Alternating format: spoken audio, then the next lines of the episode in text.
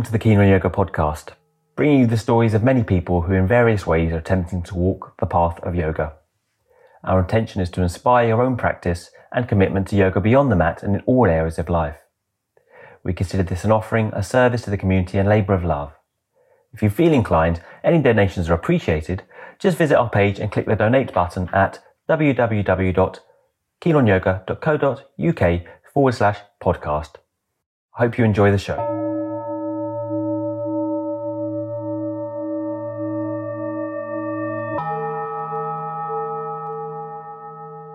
Today's guest on the Keen on Yoga podcast is Wambui Njuguna Räisänen. I hope that's how we say it. She was born in Kenya to an English mother and a Kenyan father, and she grew up in the US. She started a daily yoga practice, Ashtanga Yoga, in 2008, having been taught by her mother since she was young. But she started in 2008 in Abu Dhabi whilst a teacher of English. She is particularly interested in creating soft spaces for the teaching of yoga to take place specifically trauma informed and inclusive of often marginalized voices, so welcoming spaces for all. In this podcast, we both share our experiences on such topics as inclusion, patriarchy, cultural appropriation, trying to flesh out the meaning and feeling behind the use of these terms that are often banded around a little. Because more than ever before, we have the opportunity towards equality and inclusion here now. The question is, in understanding the territory and our conditioned ways of thinking. And then having the courage of our convictions to speak out and challenge received assumptions. And challenging received assumptions is something that makes Wambui a leading example and inspiration in this field. So I'm really pleased and honored to have Wambui here today on the Keen on Yoga podcast. Welcome, Wambui. Thank you, Adam. Nice to be here. Great to have you at last. Um, yes. So just as normal, just give us a little uh, rundown of your background um, and how you got into Ashtanga in a couple of minutes. So, yeah, I'm Wambui. Uh, as we were talking before, I'm Kenyan American. So, I was born in Kenya and uh, moved to the US as a child and finished growing up there. And then um, I was working in Abu Dhabi which is where I started Ashtanga yoga. So this was in my sort of mid mid twenties. Um, but yoga I did like first first time ever doing yoga was when I was fifteen, and I was actually at a, a very sort of prestigious, um, competitive, professional uh, boarding school for performing arts. I was studying dance and I had lots of stress fractures and injuries and just wasn't getting on there. And I saw an advertisement for a hatha yoga class and I was like, this sounds good. So I remember going and doing yoga there and loving it. It was just such a different way to be in my body, which wasn't externally oriented, but really about just feeling what was happening and it was very different from how I was experiencing the dance training at the time. And I remember just really loving it. So I would do like little videos in my room, and I just kept doing yoga uh, throughout the rest of high school and throughout college and grad school. But just sort of here and there, I would do yoga at um, my school's gyms and. Uh, really enjoying it. Um, and it gave me a lot of strength and helped me to sleep and uh, gave me peace of mind. And, uh, but it wasn't until it was sort of just more on and off. And it wasn't until I was living in Abu Dhabi um, that I came across Ashtanga yoga. And um, as a result of that, I was able to establish a daily practice and it took sort of center stage in my life. It led me down a very different path than the one I had been sort of told to do. Right. Uh, yeah, yeah. And you were teaching English in Abu Dhabi. Is that right? Yeah, I was an yeah. English teacher. So right, I had okay. my, my okay. Master's in applied linguistics and teaching English as a second language. So I was I was at a teacher trainer college there in Abu Dhabi. And I, I was at a point in my life where I had felt I had sort of listened and done all the things I was supposed to do and was still right. not feeling fulfilled. I was still not feeling that life was um, enjoyable and happy. so I, I, was sort of on this soul searching uh, quest, you would say. And so when Ashtanga yoga came, um, it it it provided like, okay, this is this is this is something that is worthy of further investigation and um, what did you like about it because you're always already doing the hatha yoga mm. what, what attracts you particularly to the ashtanga i think it was it was the promise of being able to have agency over my yoga practice right and and the fact that there was this sequence mm. that you would memorize and then be able to practice wherever. You could practice at home on your own, you could practice with a teacher in a group. Because before then, I was always going to someone for the the the practice, right? And I, I I remember like wanting to do it at home, but I didn't have that structure. Um, so I would do a few poses and then just be like, I don't know what to do next. I'm done. So it was never something I felt I had agency over and could actually like, because with Ashtanga, you don't really have an excuse because you have the the sequence whichever one you're working on you have the structure and so it's really like up to you yeah whether you're gonna you're it's gonna clear. do the practice or not yes it's, it's clear, clear, what you have what have or haven't done right. it's clear it's very it's right. immediately clear yeah yeah right and right. you don't have to wake up in the morning and think like what am yeah, i gonna do? what do do i today? have to do yeah yeah yeah right yeah. So it's kind of that structure is is super important, and so that was what caused the the shift to uh, sometimes practice to a more regular uh, lifestyle, right. part of my mm, lifestyle. Mm, mm, mm, mm, and obviously, you've been, I mean, sequestering quite quite quickly onto other topics. You've been to Mysore. You, I mean, you're, I, I know you're authorized, aren't you? Um, yes. What reflections on Mysore uh, at the time and maybe today? Just to start yeah. going a little bit deeper into this? Yeah. So my first visit to Mysore was, was 2009 and the last trip was 2016. And so we went, I went first on my own and then uh, I met Petri quite quickly and then we, we continued going together every year, um, except for I think 2014 when my first son, uh, our first son was born. Um, I enjoyed it at the time. It was, uh, I, I, looking back, it's a tremendous privilege to be able to take time out and to just devote to your own personal uh, studies and your own sort of like it's it's a tremendous privilege. Um, looking back, uh, we haven't been able to go uh, back just because you know family life is busy and of course COVID and. Um, so yeah, I'm grateful for the the time I was able to spend there and what I was able to learn, and uh, now uh, sort of now sort of the Ashtanga practice is is really just uh, embedded in in family life and seventh series, and uh, as well using it as a um, you know, to sort of be a change maker for this sort of positive social change that is sort of in the in the collective unconsciousness. Yeah, yeah. And how how do you think that that how how are you going about that? How are you fructifying that change? Because I, I know you do a lot about using yoga for social change, um, and it doesn't inherently have to be taken that way, right? So why should it be taken that way? First of all, perhaps. I mean, I think it's a it's a it's a personal. It's it's kind of a, a personal. It feels like a personal, um, my personal path. It's something that I'm drawn towards. I can't really explain why. Maybe it's maybe it's something karmic from a previous time. Maybe it's the work I need to continue to do from the work that my ancestors did in different obviously not in yoga circles, but in in other spheres that uh, I feel called to to continue on. Um, and that's just how the the particular my my particular path has played out for me. That's the best I can explain it because yeah, yeah. it feels like there's something that it has that's unfinished that needs to Right. continue on Yeah. through me. Okay. So what does it Mm. mean, yoga for social change? What does that mean for you and for your work?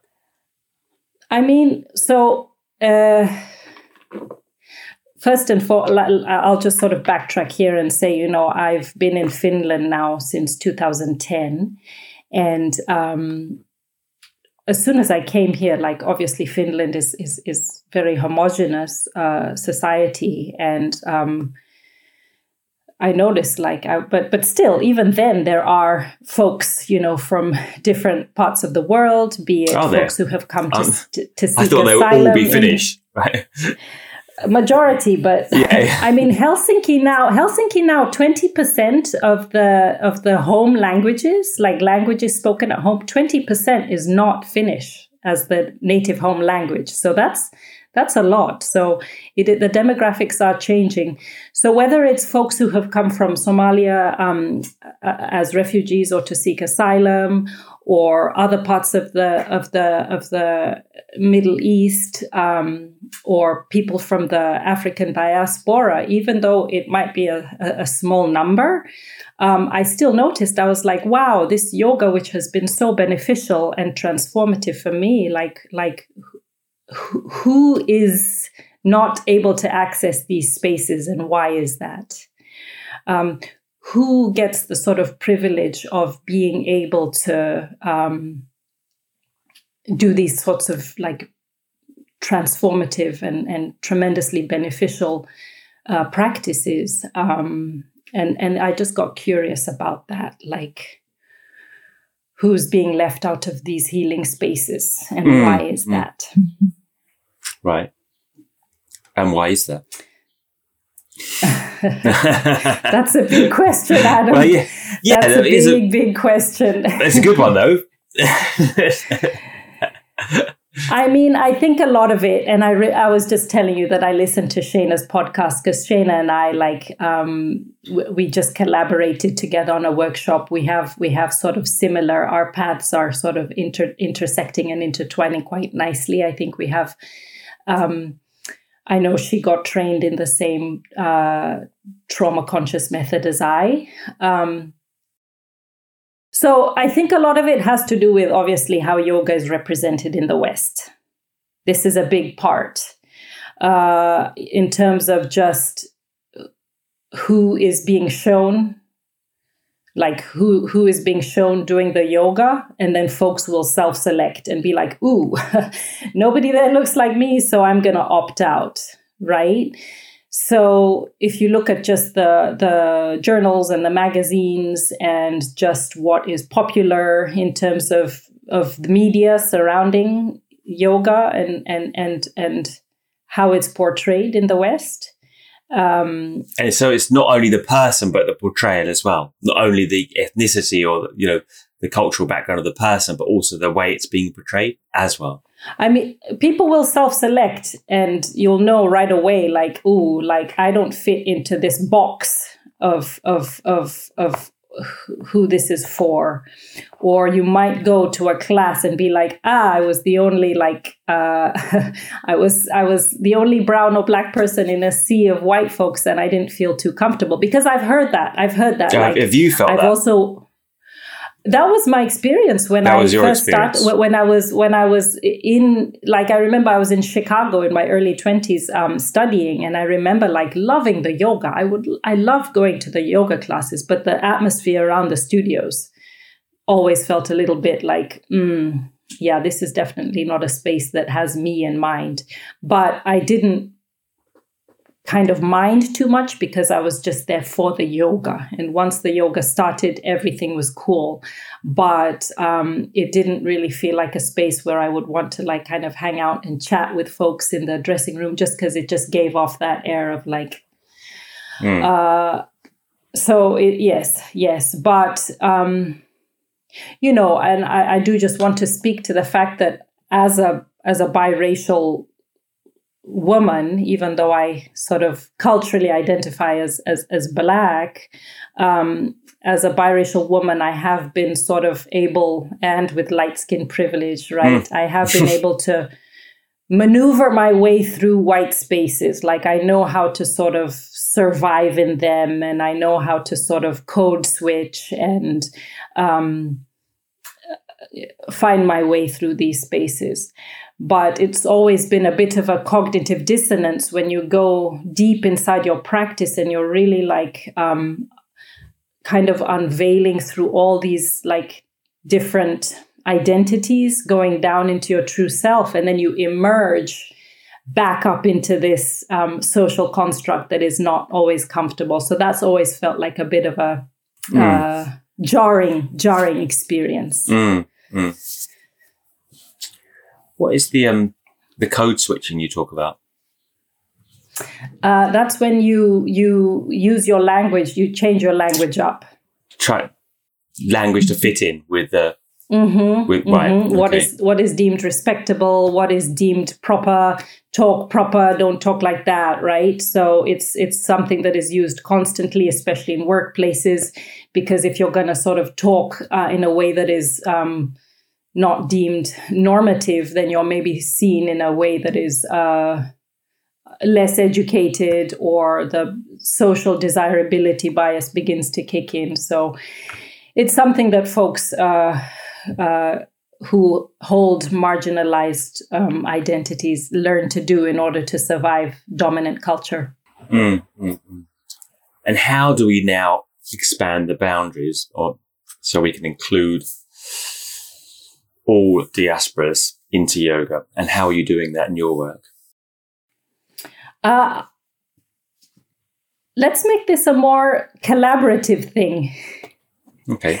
Uh, because um, I feel like, you know, it, it's really like because what one thing I experienced in yoga, it's I got to drop all these identities that um, I didn't consent into into having, right?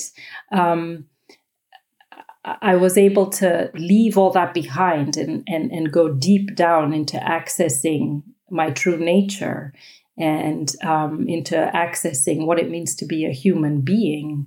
Uh, and so that's sort of the promise that that that yoga and that yoga promises and delivers. And that's something that each one of us can touch regardless of who what our identities are. Um, and so each one of us can can sort of we have that information we have that memory because we're going down to the to the human human level in yoga. Mm.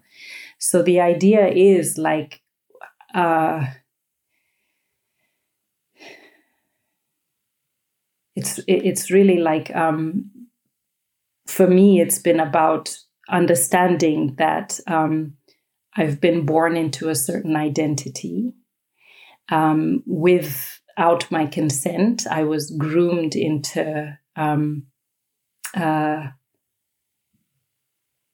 let's see, how do I want to say it? Um, upholding this status quo that is very oppressive for some and benefits uh, just a very few. Um, and so, how how am I going to to sit in the complexity of that? How do you sit in the complexity of that, Adam? it's been a while since someone threw the question back at me. This um, is a collaborative but, thing, right? Because like your experience is very different. So yeah, um, well, you know, I don't know. I mean, to be honest, I also um, didn't always have a feeling of fitting in in my yoga journey. But I started out, remember, in the, the late nineties when yoga wasn't a pre- prevalent thing at all. And I was in the Midlands, in the middle of England, near Birmingham area. So it wasn't, you know, that there was a load of yoga around. There certainly weren't yoga studios. Yoga was done in church halls, generally by, mm. you know. I remember a, those days. Yeah. Gen- you know, like, let, us let's, let's generalize here. And it was done by a, you know, a, a, probably an older lady, right? And so it was me and, you know, kind of 40s, 50s, 60 year old ladies and, um, you know, so, and there was me, right? And, uh, and that, you know, was also a strange experience. And yeah, I, I felt un- uncomfortable to a certain degree. So, you know, I can understand how, and also, you know, I come from a background where, you know, where I came from in Essex, slightly outside Mm. London. It's uh, you know this is not something you go home and tell people you do. You know, Mm. right? So Mm. you know, all my friends and all the background that I had, and you know, even well, I say in my family, certain aspects of family, just Yeah. just would not understand what I was doing. Um, and but yet, as you Mm. mentioned at the start, there was this experience, and I think as you rightly pointed out, there's this experience when you do the yoga, and it's strange to talk about it now together because it seems so normal to us, but it is so revelationary and it's so obvious. Mhm. Like you're just doing something with an internal focus. So it's moving and doing, you know, because you were dancing, I was doing martial arts. You know, so there was already a consciousness of the body. But yet something has changed so fundamentally when you do the asana on the mat because the focus is different. It's just revelation. Absolutely. It's revelation. is. Um, but I suppose latterly I started feeling, I'm not sure whether this is tangential now or on the same point, in that there was a certain aspect of, I feel, of control around the way that the series is presented and the way that we were Mm. encouraged to do it. And, you know, coming from a background where I've already felt that I didn't fit in and I would, you know, and, you know, look, there's very few percentage of people from where I came from that went to university, for example, right? Like, I, Mm. already Mm. felt I was already uh, my antennae were out for being controlled, for being, uh, you know, um, put into a certain box. And um, I suppose latterly I've come to feel that the although I love the Ashtanga style, there's elements of prescriptionism and rigidity in there, and a narrative that could be taken as uh, slightly controlling, which I don't know whether you would resonate with at all. Or yeah, th- that's no, my thank little- you for little sharing. Thank you for sharing a little bit your background and and uh, uh, no, I was glad, like because even just showing like the fact that here you were, this uh, young man going into these church halls and it's surrounded by these older women. I mean, it it it's, it speaks to the fact that Yeah, and it's super easy to and it's super easy to make judgments about everyone, and we all do it, right? And people will see me as a guy and think, well, he's had this privileged experience and that privilege, but you know, that's a judgment again, isn't it? Against towards you know, I've had it in a certain way. It Yeah. speaks to the importance of getting into the nuance and the specificities of people's experiences. And this is something that can get lost when you're not in conversation with folks. So, um, this is a, a, a really important point, especially when we're talking about this work, when we're using our spaces for social change. It's really like getting to know like the the the, the details and the nitty gritty Mm, of people. mm. So we're not coming with our assumptions and our judgments and our biases, like because you look a certain way or because you're this kind of person, you Oh, must yeah. be. This, or even act, you know or even act, even acting a certain way. You know, you're even oh the person seems fine, and I can you know I can push them, or I can be like this or like that. And you don't know, you Right. just don't know what's going on inside, and you never know how much stuff people have been through and how much trauma they've been through. Like, I mean, you know, just to finally, mm-hmm. you know, finish my sharing since you opened the, the watershed, the gates to that, is that I came to do yoga with those old older ladies in their church because I was Mhm. desperate, you know, because I was Mhm. desperate. I, I was depressed. I was, I'd been given antidepressants. I didn't want to take them. Um, I just felt, you know, there's nothing wrong with taking them, but I really felt like I, I could, Yeah. I, I wanted to try something else.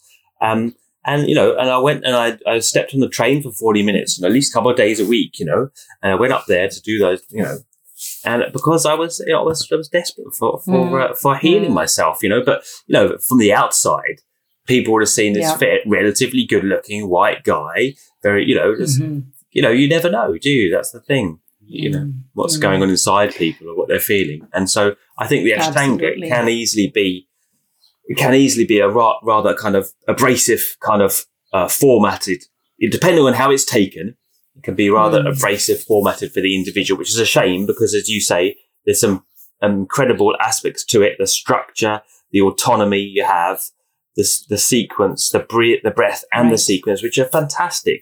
And yet there's this Yeah. certain kind of thing around it, which I think, you know, can put people off and marginalize and exclude people that maybe really Yeah. need it, you know? Yeah, no, I'm glad you you, you spoke to that um, because it, it it sort of speaks to when I actually first started Ashtanga. Like I, I actually didn't it didn't I didn't vibe with it right away. Like it wasn't love at first sun salutation because I was like, wait, because most of my yoga experiences had been slower and a little more gentle and a little bit more like, you know, just the sort of ubiquitous term hatha. Uh, and I, I, here I came, and it was uh, led class, and I was like, "Whoa, this reminds me of my dance days." And so that was triggering, like um, in a way, like I have to perform, and I have to. It has to look like this. And so in the beginning, I was like, "Oh, this. Oh no, I, I don't want more of this." Um, but similar to you, I was at a time in my life where I was desperate too, and I needed tools in order to to survive the workings of my mind, right? And so uh, there was enough. I think there was enough. Um, uh, work being done internally, even with the physical stuff and all my like memories of being a dancer and not being good enough to perform, and oh, these poses are hard and this kind of thing. There was enough of the internal uh, uh, touching of peace um, in the practice that I was like, come on, Wambui, like this is this is something that is is is maybe challenging, um, but you really have nothing else right now. so just yeah. stick with, just just stick with it. Just mm-hmm. stick with it. Like what what do you have to lose?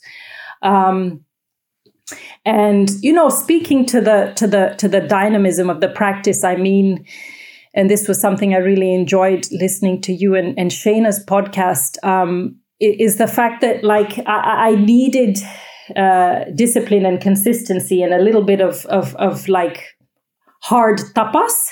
Mm.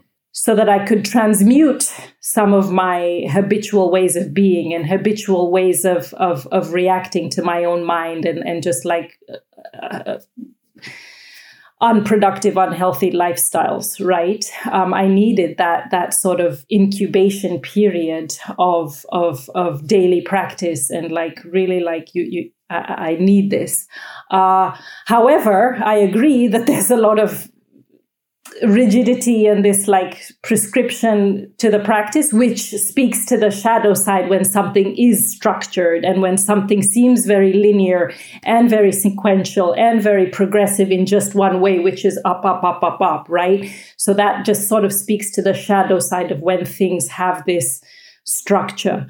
Um, having said that, you know, having my children, my two kids, and needing to, to shift my practice during the pregnancies, during uh, busy, busy family life, there's so much flexibility in the practice. And it really is just up to the imagination and the, the, the agency of each practitioner to be able to, to sort of work with the, the practice and the sequence in a way that that that makes sense to what you need in each different aspect of your life.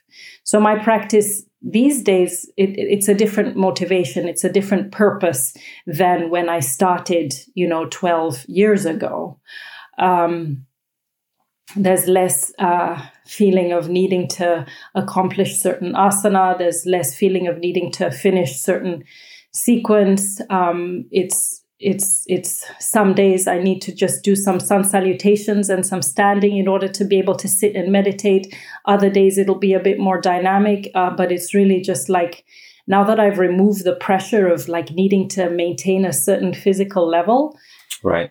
ah, There's just a little bit more space to breathe and a little bit more uh, space to just be with with what is. Because um, I know if I tried to to do what to practice um, in a way that wasn't in harmony with family life, it would be miserable for myself and yeah. my family yeah. members.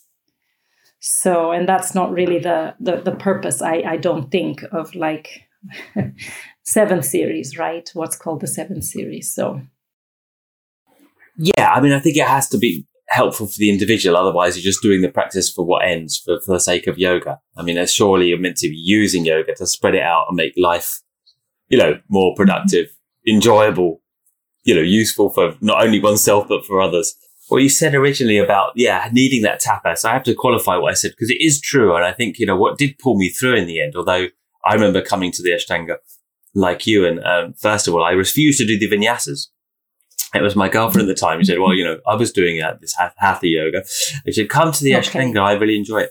So I went and then I, and I, it was just so fast and there was always jumping. And I, so I just sat, but I knew the pot, like I knew that some of the postures were similar to what I had been doing in the Hatha classes. So I just did the postures and I just refused to do any of the jumping at all. Um, mm. and you know what? But, mm. but there was a tapas element of it. It was quite tough. And, um, and there was that kind of tempo, which I kind of liked. And mm. latterly I got mm. into it. But I suppose there's always this kind of interplay or confu- confusion in my mind still as to if someone had said to me at the time, well, you know, if you don't do those jumps, you know, you can get out, you know, this kind of mentality, mm. you know, hmm. like it's there in the classes. And there's, there's, you know, there are many teachers that, you know, hmm. that I've heard, you know, have this mentality, you know, that well, yeah. my teacher was never really a Mysore kind of teacher. Te- you know, he wasn't really on program with that. You know, latterly I did get very in program with the Mysore stuff, and you know, I went a bit down the rabbit hole there and became one of those teachers yeah. in the end. Same, you know, for a while. Same, same. But um, I didn't start that way, and um, but there was a certain element of drive and the fact that it had some provident, uh, provenance, you know, that it came from, you know, the, the history and a certain yeah. tradition, whatever that means, that it wasn't just made up by someone at the time. But then I'm yeah. always kind of trying yeah. to understand that in, in the realm of the way I teach now, which is much more inclusive and, and it was, you know, much more free and exploratory for an individual whilst keeping some sense of prescription in. So it's not just another term of vinyasa again, right?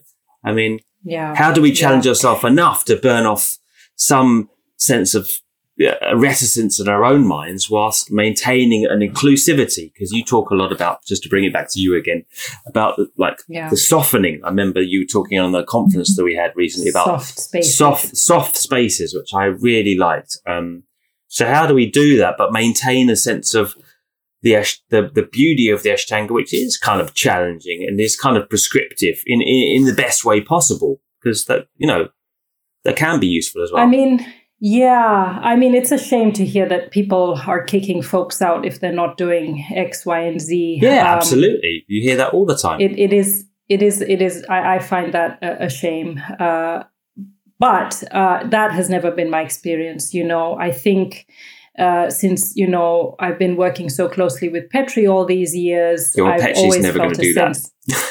no, no, I mean it's always been soft, soft spaces, yeah, yeah, and the fact that the the Mysore class can accommodate the most driven advanced practitioner to the person who's going to come in by the wall and do their chair sequence like the mysore structure under the uh, guidance of somebody who is just you know you know able to see that that that this practice is not one size fits all and just since this podcast that you and Shana did is just so fresh in my mind, mm-hmm. you know, mm. she spoke about the fact that somebody might just need, and it's also the, it's also happening in Mysore too. Like it's not like one size fits all in Mysore. I will say that. Like there is individualized um, instruction given, from what I remember. Yeah, um, so there's something that's lost in translation that makes it somehow that it has to be so rigid and so fixed and dogmatic and punitive. Punitive mm, is the word. Mm, mm, mm, um, uh, which is a shame because Mysore can accommodate anything and anyone. And the fact that some people will just need a small, short practice in order to be able to sit in comfortable, steady posture and meditate. And somebody might need to do fourth series and, you know, have the, the, the, the, sweat and, and the exercising of whatever is going on in order to reach that place of stillness. And the fact that we humans, we as part of nature, we are such a diverse, varied bunch. Uh, of course, not everybody is going to need the same thing out of their yoga practice. And so it really speaks more to kind of like just what's going on with the teacher rather than uh, about the yoga itself. And I just do want to return to this idea of, of, of punitive, right? Um, this is where the sort of the social aspect and the yoga come in, like the fact that we still live in a punitive justice world. Like that's still a thing. Uh, there are efforts towards restorative justice, restorative justice meaning if right if if if something happens between people between two people or between groups of people like some harm has been done uh, you take steps in order to remedy this and return to right relationship but i would argue that we actually haven't had right relationship so there's no right relationship to turn to especially if we're talking about practicing yoga in the context of uh, patriarchy of um, white supremacy of capitalism of colonialism all these things that you touched upon um, with shana right? So we need to think about taking it a step further which is transformative justice which is about getting to the root the root of why there is um, harm happening? Like, what is the cause of this? And so that's sort of tangential, but um, I get a lot of hope um, as I study more from people who are working within the field of transformative justice to see what are some elements that are in alignment already with um, yoga philosophy because you know yoga philosophy in and of itself is already inherently trauma informed I know trauma informed is now a buzzword going around in yoga in yoga spaces, but it's not like the essence of of it is we're not adding anything new to the yoga. Right? I mean, ka- karma is another word for trauma, store store trauma, isn't it? Really. There you go. There you go. so. And, and, I mean, you could look at it. You could look at all of this in like, uh, especially if we're looking at like uh, I was just rereading the Bhagavad Gita. If we're looking at the, the interplay of the gunas, like the sattva, rajas, tamas, you could even look at trauma through the, the interplay of those three energies that we're all constantly um, manifesting and co-creating and, and and and going through. So it's very interesting. It's very it's very very interesting. And um, so I just do like to speak to the fact that trauma informed yoga. It's not new it's just that maybe there's just um, new terminology, maybe different um, science, uh, different research that's been done to just back up what has been known throughout the ages. Mm, mm. I suppose going back to something you said at the start of um, uh, this last um, conversation about the teacher and about allowing the Mysore room to to, to uh, be a diverse room for different people, holding space and yeah. um, for different people's practices. How does the teacher fit in? Because isn't the teacher the ultimate kind of pedagogue and kind of a kind of patriarchal representative of the establishment here, kind of suggesting that people do things a certain way, or or, or how do you get how do you get the most out of the student while still maintaining that you're something more than just a mate? Or are you just a mate, right? A friend, as we say in English, a mate. Because it is, I have a, a difficulty with this because at some place is it, it is there in my heart for having been pushed a little bit in Mysore, being pushed a little bit. I didn't, um, well, Pattabhi Jois was too old when I met him to push anyone, but, um, you know, Sharathji, he pushed me a little bit and I, well, not in a bad way, to be quite honest with you. And I've been pushed a little bit by other male teachers generally not necessarily in a bad way, but I feel very uncertain in my own masculinity and uh, teacherliness to do that same thing because, yeah, I'm very aware that I'm fitting into a certain box of established mm. patriarchy, and I just want to, yeah. What, what are your feelings on that before I waffle on more? Yeah, that's a re- that's a really good question, Adam, and I just appreciate your sort of opening up and uh, what I read as sort of vulnerability when questioning um, your relationship to masculinity and mm, patriarchy. Mm, absolutely, um, yeah. I have been talking with different teachers who share similar identities to you, and one thing I've been suggesting is. Um, it's really about touching into the ways patriarchy harms you. Right. Right. So even though you benefit from it, and even though you have this gender privilege, what are the ways in which patriarchy has harmed you? And what are the ways in which patriarchy has kept you separate from uh, humanity? Um, what are the ways in which patri- uh, patriarchy keeps you complicit in upholding um, systems of oppression and domination.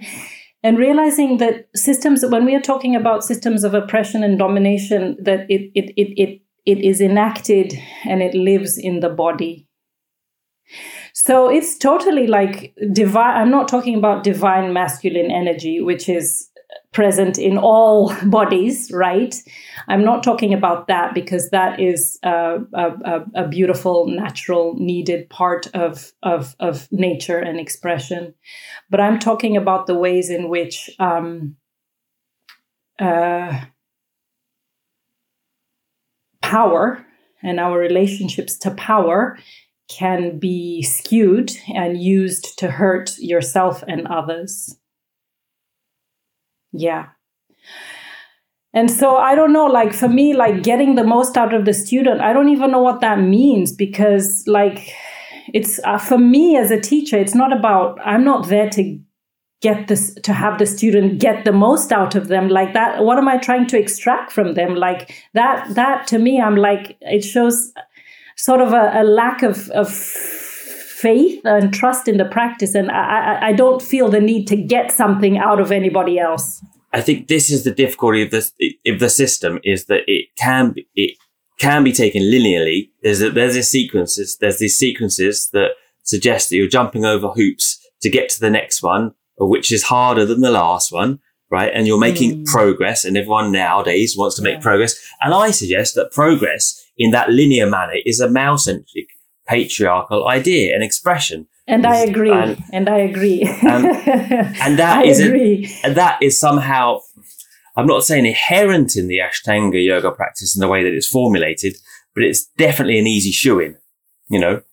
Agreed. And it's a good way to bring students in and to like get a full workshop because it's something so tangible and it's, it's like tangible. Here, like, you can measure your progress. You can measure your progress in a visible way. Let's do our drills. Let's do our backbending drills. Let's do our strength drills. This is all stuff people are very ready to to pay and pay money and invest time into. Yeah, and also not inherently bad, therefore, because you see, no, it, it attracts it attracts you, it attracted yeah. me because we're vested in this uh, ideas of visual progress, and uh, and it's a male centric idea that we, you know, that there's this ideal to be reached that we can do by our, you know, kind of brute force, and we have, you know, and right, and um, and I think it gets you into it. It got me into the yoga, and it kept me in it. But I think at a certain mm. point, at least this needs to be recognised, so this discourse can be expanded a little bit, and certainly as a teacher, mm. so you can actually rest in the yoga position because the yoga position is a steady held position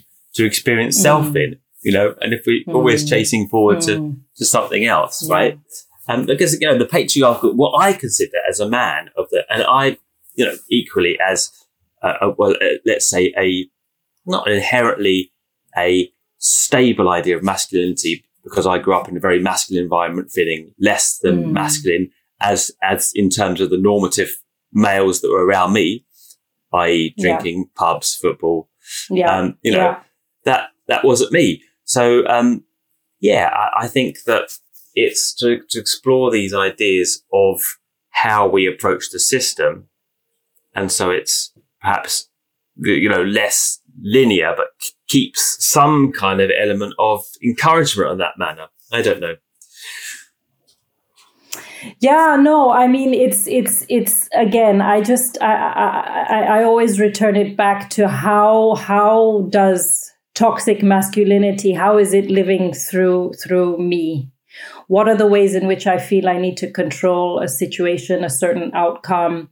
What are the ways in which uh, a sense of um, needing to dominate and somehow like uh, bulldoze how is that being expressed in in my body and in unhealed aspects of of of myself? And so how can i tend to those? How i've been doing it is through um, i mean i have my um, meditation practice. I have ongoing self reflections um, i need to do heal inner child work um, I need to heal my mother and father wound. So it's going back to a lot of like early, and I, I, had a I had a happy, loving family. Like this is, and this is just speaking to somebody who who has felt loved in in my early childhood years, and and still there's there's wounding from my from Right. my early childhood because Mm, mm. so not even speaking to folks who have experienced developmental trauma right um, but it really is like going to how um, systems of oppression and domination are are mm, unhealed in me and therefore being expressed through me. Going to these softer spaces it starts like first first within. It starts really within in your body.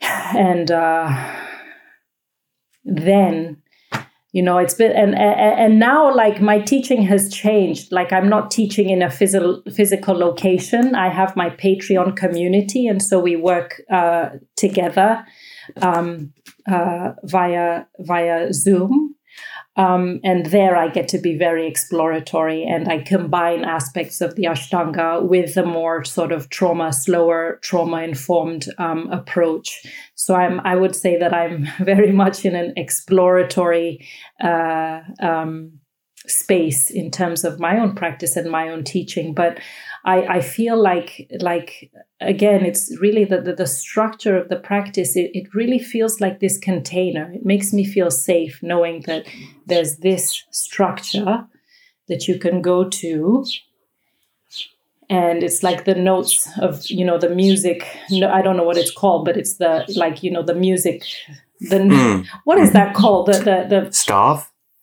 Yeah exactly Yeah, so yeah, you yeah. have that and then you get to sort of create Okay. your Yeah, melody you've got a blank staff and you can make the notes on it, but it's some You kind of can make it structure within within that.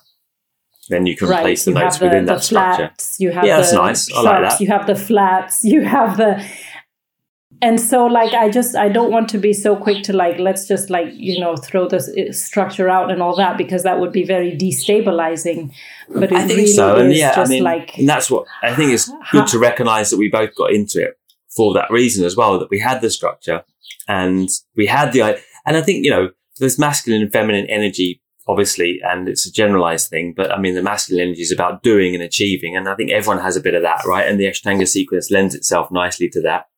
But at a certain point, if you're not enabled to be in it as well and embraced as a in, as the being part, not just the doing part of your of your existence, then you're missing a well, trick and, with and you. receiving receiving and cultivating which is sort of the more feminine side this sort of every day you're co-creating with nature with existence with your practice. And so you know i've been hearing stories that people wake up and they go to the the their the Mysore class and they're already thinking about Kapotasana and they start to have like anxiety and panic attacks around Kapotasana. And that that feels that's so sad somehow because um why to increase the suffering that's already inherent in life especially when you're going to like yoga which is sort of the antidote to that.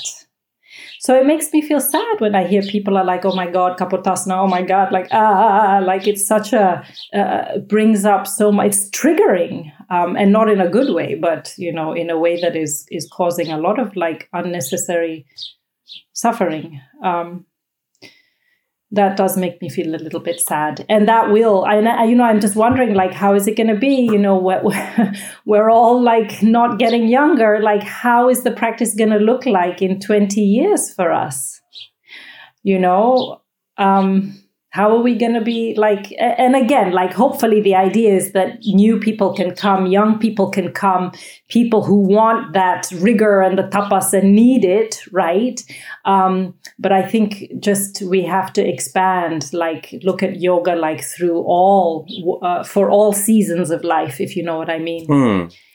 and hopefully our Mysore, Mysore hopefully our Mysore classes can reflect that and make it be like there can be you know my mom she started Ashtanga yoga at 69 um, she's she's a very for her the practice she resonates with it. Like she's she she likes structure. She's okay with discipline. She's okay with doing the same thing. But even her practice has shifted in these years that she's been practicing like forward bending it's not so good for her so she's working a lot more with the therapeutic second series stuff but she's still doing the practice and it's beautiful to witness like How's a Karandavasana yeah? Um, yeah. um, next Ma- next time. Yeah. Next lifetime. Mum, if you're listening, there you go. There's still hope. I'll teach you. I'll come around. um, what was I going to say? Yeah. Um, I think it's difficult though because trauma in it's all about the dose, maybe in in terms of you can definitely in approaching something like Kapotasana or Karandavasana, we have these points and they're triggers, and there is a, a, a, um, a kind of as you mentioned earlier, this exercisation that can come out through locating. And I felt that through doing those postures, there's this free flow, let's say it's a disassociated fear or it's free floating.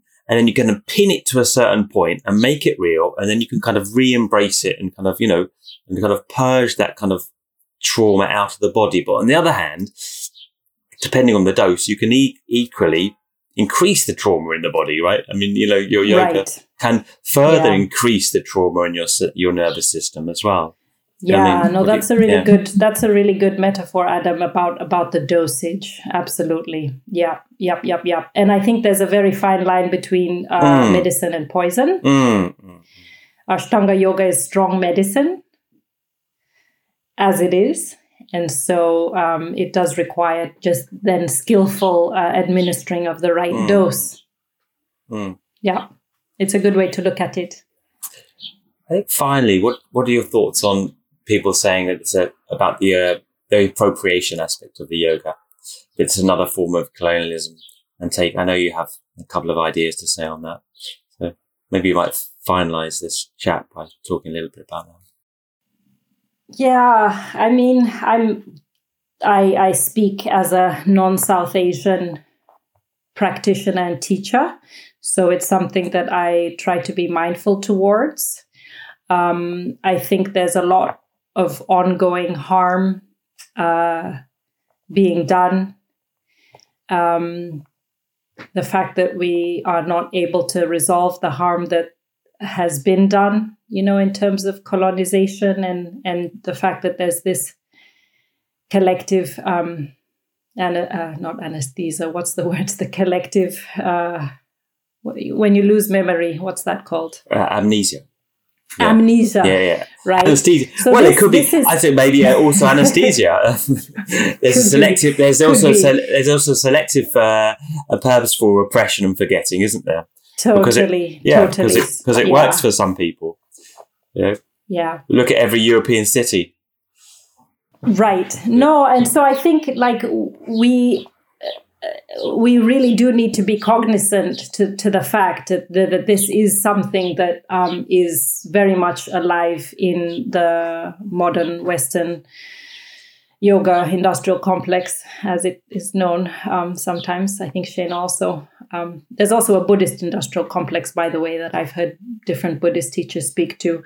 Um, so yes, there is there is this element of um, uh, power and privilege and taking uh, ideas that are not uh, indigent to one's own culture and then passing them off as your own. And this is this is very very uh, alive and problematic and um, leaves people who are of that culture uh, can leave them out since they don't have the same sort of let's say like if we're just talking about privilege in terms of race. They don't have the same white privilege. They might have, not have the same access. And so there's a lot of pain right? When you're like hey but this is my thing. And now I can't speak to it, I can't teach it, and this person is going to be labeled the expert. So I I like to center South Asian voices. I like to learn from um, a wide range of South Asian teachers when when I can, um, and really just uh, uh, try to um, not be complicit in you know just okay so what's the like number one yoga book on amazon and it's written mm. by like a white western man and again mm. there's nothing like inherently wrong with that but mm. it's just that like who has the the uh let's say um who, who's sort of like just more visible and who has who's deemed a, an expert to speak on these these topics um it's a it's a tricky one. It's a tricky one, and there's no clear blueprint. Um, but for sure centering South Asian voices.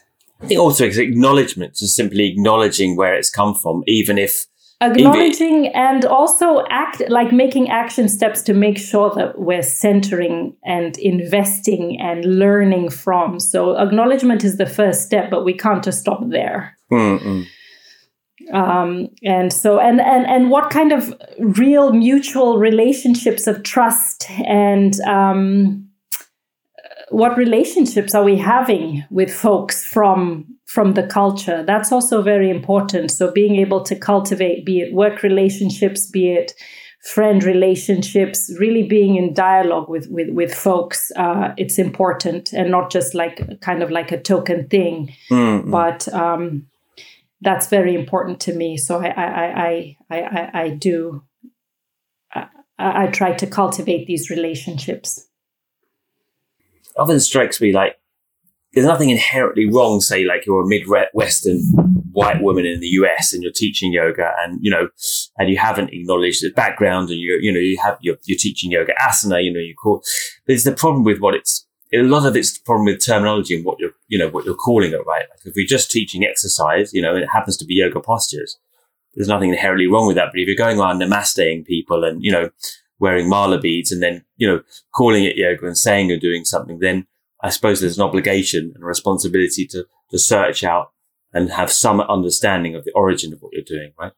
Otherwise, you could say, well, everything, everything is touched by transformation, right? Like I often think, uh, use the idea of uh, foods as well, right? Like, you know, there's a background to certain foods and then they reach different cultural diasporas and they're transformed and, you know, what what is authentic yeah that's a good mm, that, ah that's a really good point yeah. that's a really yeah. good point and things that the, the, the fact that things are in relationality and they always have been and if we look i mean even if you look at uh, buddhism uh, when yeah. buddhism moved to mm. tibet mm. like mm. there there were indigenous practices i think it was China, called Bon, Tibet, right japan right and Thailand, so like the buddhist Burma. teachings merged with what was already existing and created this thing that's called tibetan buddhism same thing if you look, like you said, uh, China and Zen. I just heard a new book, which is about the shamanistic roots of Zen. So here came Zen, and Zen Buddhism dominated already existing indigenous practices. So it's really important to remember that things have been in relationality since forever. Mm. like it's just, it's always been that relationality and ideas mixing and merging and then creating something that is uh, um, kind of uh, uh, makes sense in this context. And it's very yeah the idea of authenticity it's a very interesting one um, when we, we are talking about yoga and what's considered authentic in south asia versus well what is it that someone in New York City might need, right? So it's it's an interesting it's an interesting question that is just co- continually being being played out and co-created in this ongoing relationality. Um, I would just encourage, like, uh, you know, we need to understand our own identities and our own context and where we're coming from because that doesn't mean something it's nobody's fault for being born the way you were. Like that's mm, not what mm. this is about, but yeah. it is all our responsibility to know what it means to sort of walk in the identities you walk with and then do what you can to um, kind of make make things better for for all of us really and i really like this quote here when we're talking about i'll just share it with you because it it it, it uh what is it here when we're talking about so this is a quote written by or spoken by an indigenous australian artist her name is Lilla Watson and she says if you have come here to help me you are wasting your time but if you have come because you're but if you have come because your liberation is bound up with mine, then let us work together. Our liberty is bound together. So that gives me a lot of inspiration because it's not like, you know, it's it's kind of going to be all of us or none of us in this in this thing of collective liberation. um, it's going to be all of us or none of us in terms of species, the survival of the species on the planet. And granted, like depending on what kind of resources you have, some people might have more protective measures around them than others. But it literally is going to be all of us or none of us in terms of, uh, at least the way I see it, how we're going to survive and go forward as a species remembering that we are all nature, remembering that we all belong together inherently, and um, trying to to reclaim that. Yeah, that's a maybe a good place to to finish our interview. Um, what what uh, what inspires you, Wambui? What um, just to finish it off? Uh, what in figures or or books or people? Can you give any kind of ins- inspiration or, or reading that you would uh, you would recommend to people? Uh, I'm really inspired by a lot of uh, what's being written and spoken about by Black Buddhist teachers in the West. So people like Lama Rod Owens, Reverend Angel Kyodo Williams, Dr. Larry Ward. Um, I'm really very much inspired by their commitment to liberation for all folks, as well as just being extremely cognizant um, of the ways in which um, suffering shows up and what we can do about that. What inspires me, just the, you know, the quest for freedom, freedom over happiness inspires me. The fact that humans, we, we fail and we falter and we get up and we try again and we do the same, that inspires me. yeah, so those are just some things that inspire me just want to say that we have a before one of these podcasts, we also have an indigenous thinker called Tyson Yunkaporta, who's a very interesting one, indigenous voices as well. And uh, to finish mm. off, Wambui, just on a lighter note, what what um I have to yeah. say this. Well, give give a, give me a guilty pleasure. a guilty pleasure. Um, yeah, I love like... binge watching Netflix. I love binge watching Netflix shows. Okay, yeah yeah, yeah. I'm currently on a, a Korean series, like okay. Korean drama. Like wow, Korean so drama. that's kind of my mm. guilty pleasure. Right. Yeah, yeah. Period yeah. pieces and modern pieces. I'm just really vibing with with with the culture coming from there right now. Right. Yeah. That's that's a yeah. That's we've had that before. In fact, um, yeah, it's one of mine. One of my guilty pleasures as well. So um, is it? Oh, Netflix. Well, little, yeah, um, some of the shows. like I, I often say, like um, yeah, um, me and Mark Roberts like a chick flick sometimes. I'm, I like. Oh, the, that's um, awesome. The, I like the, Emily in Paris, one of my favorite Netflix. Um, nice, yeah, that's um, sweet. well, thanks for coming on and um, sharing that perspective, and um, yeah, really appreciate having you here. Thank you, yeah. thank you, Adam. I appreciate you inviting me. Thank you so much. It's been nice to talk with you.